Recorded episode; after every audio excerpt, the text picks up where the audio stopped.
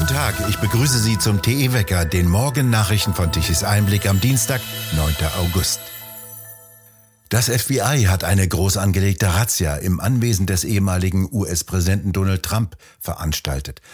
FBI-Agenten durchsuchten am Montagabend Ortszeit das Haus in Palm Beach in Florida und brach nach Angaben von Trump sogar seinen Safe auf. Noch sind die näheren Hintergründe ebenso wie die Ziele der FBI-Durchsuchung unklar. Das Justizministerium gab zunächst keine Antwort auf Presseanfragen, ob Justizminister Garland die Durchsuchung persönlich genehmigt habe.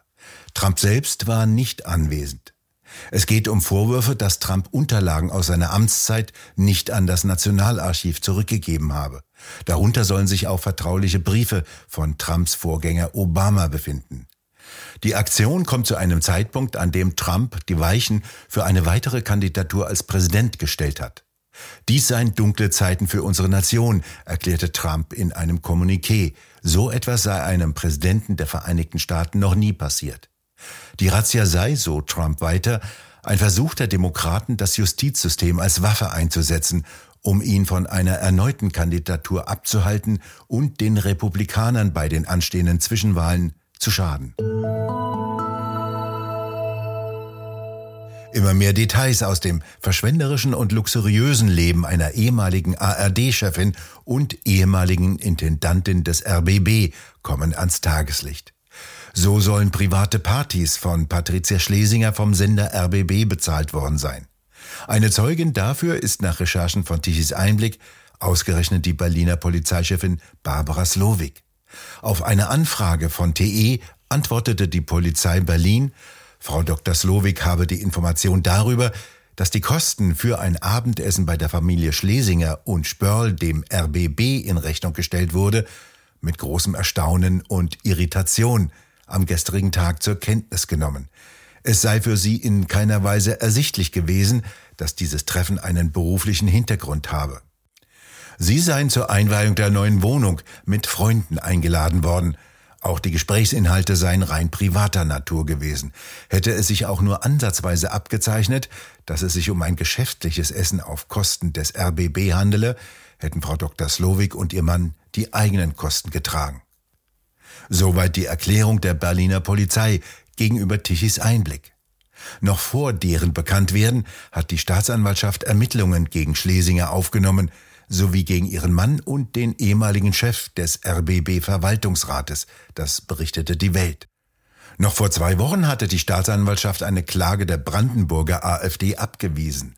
Sie sei nur dann zur Aufnahme von Ermittlungen berechtigt, so die Staatsanwaltschaft damals, wenn zusätzlich tatsächliche Anhaltspunkte dafür vorliegen würden, dass eine Straftat begangen wurde, sonst handle es sich um eine willkürliche Strafverfolgung. Schlesinger habe schließlich die Mitarbeiter des RBB gegen sich aufgebracht, berichtete der zu Springer gehörende Informationsdienst Business Insider weiter. Sie habe sie beschimpft und gedroht, juristisch dagegen vorzugehen, dass Informationen durchgestochen würden. Während Schlesinger jetzt um ihre Pension in der Größenordnung von 15.000 Euro pro Monat kämpft, wird als Nachfolgerin laut Bild die Chefin des ARD Hauptstadtstudios Hassel genannt. Hassel bewarb sich schon einmal im vergangenen Jahr als Intendantin für das ZDF, erfolglos. Hassel ist gebührend grün und bejubelte hinreichend heftig die ersten Auftritte von Baerbock und Habeck. Die SPD wird ihren Genossen Gerhard Schröder nicht aus der Partei werfen. Das beschloss am Montag die zuständige Schiedskommission der SPD Hannover. Der Ex-Kanzler und Putin-Freund bleibe in der Partei. Er habe sich eines Verstoßes gegen die Parteiordnung nicht schuldig gemacht, befand die Schiedskommission.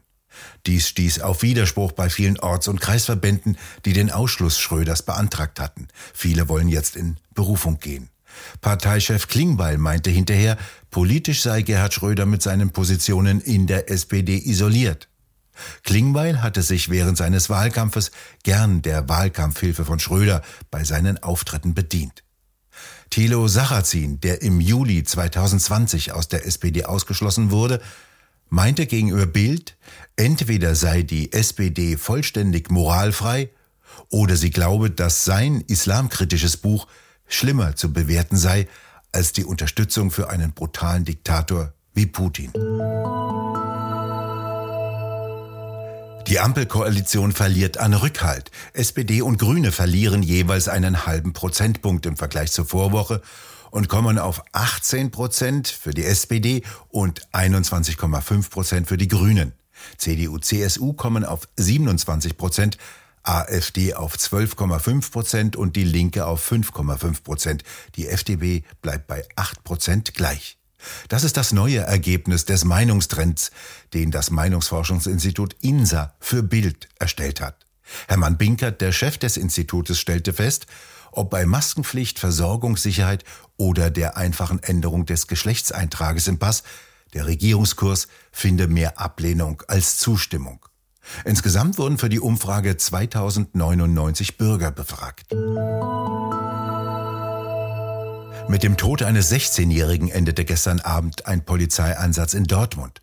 Nach Angaben eines Polizeisprechers habe der Jugendliche die Beamten mit einem Messer angegriffen. Daraufhin hätten die Polizisten die Schusswaffe eingesetzt. Der Jugendliche kam schwer verletzt in eine Klinik, verstarb dort. Der Innenminister von Nordrhein-Westfalen, Herbert Reul, legte gestern die neue Bilanz der Straftaten mit Stichwaffen vor. Danach habe es bisher im ersten Halbjahr dieses Jahres allein 7131 Fälle gegeben, bei denen Straftaten mit einer Stichwaffe verübt wurden. Das sind pro Tag umgerechnet 13 Messerattacken allein in Nordrhein-Westfalen. Die Gewerkschaft der Polizei gab sich alarmiert und meinte lediglich, es gebe einen allgemeinen Kulturwandel unter den Jugendlichen. Die fänden es vielfach cool, wenn sie ein Messer dabei hätten. Sie seien sich oft gar nicht bewusst, dass ein einziger Stich tödlich sein könne, sagte der Vizechef der Gewerkschaft der Polizei zu Bild. Weitere Gründe fielen ihm nicht ein. Noch immer für heftige Reaktionen sorgen die jüngsten Angriffe von Wölfen auf Herden auf Hochalmen im Osttiroler Lavandtal. Dort hatten vor kurzem Wölfe Weidetiere angegriffen und bei lebendigem Leib angefressen und fürchterlich zugrunde gerichtet. Die Hochalmen seien blutgetränkt gewesen, berichteten Helfer und Tierärzte. Dort lagen schwerstverletzte Schafe, Rinder und Pferde, die Eingeweide hingen den lebendigen Tieren heraus, Fliegen legten Maden in die offenen Wunden. Sogar ein 300 Kilogramm schwerer Jungochse wurde zerfleischt. Selbst Tierärzte seien geschockt, so wird berichtet. Einer wird zitiert, er sei froh, dass er bald in Pension gehen dürfe, solche schlimmen Situationen ertrage er nicht mehr. Solch ein herbeigeführtes Tierleid habe er in seiner fast 30-jährigen Berufszeit noch nie gesehen, sagte einer der Tierärzte. Das war einer der bisher schwersten Angriffe von Wölfen auf Weidetiere. Die Bauern in Osttirol betonen, sie hätten alle sogenannten Herdenschutzmaßnahmen erfüllt. Wölfe stehen mittlerweile in Europa unter Naturschutz. Sie sind sogar durch mehrere völkerrechtliche Abkommen geschützt und dürfen nicht gejagt werden. Auch in Österreich hat sich wie in Deutschland mittlerweile eine regelrechte Industrie um die Wölfe gebildet, die lautstark mehr Wölfe und mehr Schutz fordern. In Niedersachsen wollen Bauernvertreter jetzt ein Ende der massiven Zunahme der Wölfe, denn auch dort ist die Tierhaltung auf der Weide kaum mehr möglich. Zu zahlreich sind die Wolfsrisse geworden. In Osttirol trieben Ende vergangener Woche die beiden verbliebenen Schafbauern aus Lavand ihre Schafe von den Hochalmen ins Tal. Jetzt sind in Osttirol gerade einmal zwei Wölfe zum Abschuss freigegeben worden. Dagegen hat der WWF Beschwerde eingelegt. Der Getreidefrachter, der als erstes Schiff die Ukraine seit Ende der Hafenblockade verlassen hat, kann seine Fracht nicht löschen. Der libanesische Käufer verweigert wegen fünfmonatiger Verspätung die Annahme der Fracht, teilte die ukrainische Botschaft im Libanon mit. Die Reederei sucht jetzt nach einem anderen Käufer. Das Schiff hat 27.000 Tonnen Getreide geladen und ankert derzeit vor der türkischen Küste.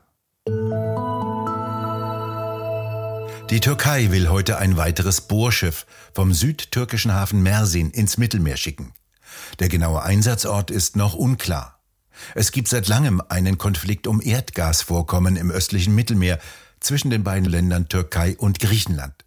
Im gesamten östlichen Mittelmeer gibt es erhebliche Vorkommen an Erdgas und Öl. Nächster Teil aus unserer beliebten Serie Weißt du, wie viel Züglein fahren? Auch im Verkehrsverbund Rhein-Ruhr fahren Züge entweder verspätet oder überhaupt nicht.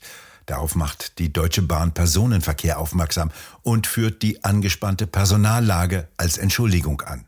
Vor allem die Regionalbahn RB 32 ist davon betroffen. Nur noch acht Züge fahren pro Tag in jede Richtung. An Wochenenden fallen die Züge komplett aus. Mehr Bus und Bahn benutzen, dazu rufen grüne Verkehrspolitiker gerne auf. Sie sagen jedoch nicht dazu, mit welchen, wenn immer weniger Züge fahren. Das Wetter ist einfach erzählt, der Hochsommer bleibt uns erhalten. Viel Sonnenschein heute im ganzen Land, denn aus dem Osten strömt trockene Festlandsluft herein. Im Nordosten können lediglich ein paar Quellwolken auftauchen. Die Temperaturen reichen bis 31 Grad im Süden und bis 20 bis 25 Grad im Norden. Nachts schwanken sie zwischen 15 und 20 Grad. Wir bedanken uns fürs Zuhören. Schön wäre es, wenn Sie uns weiterempfehlen. Weitere aktuelle Nachrichten lesen Sie regelmäßig auf der Webseite tichiseinblick.de und wir hören uns morgen wieder, wenn Sie mögen.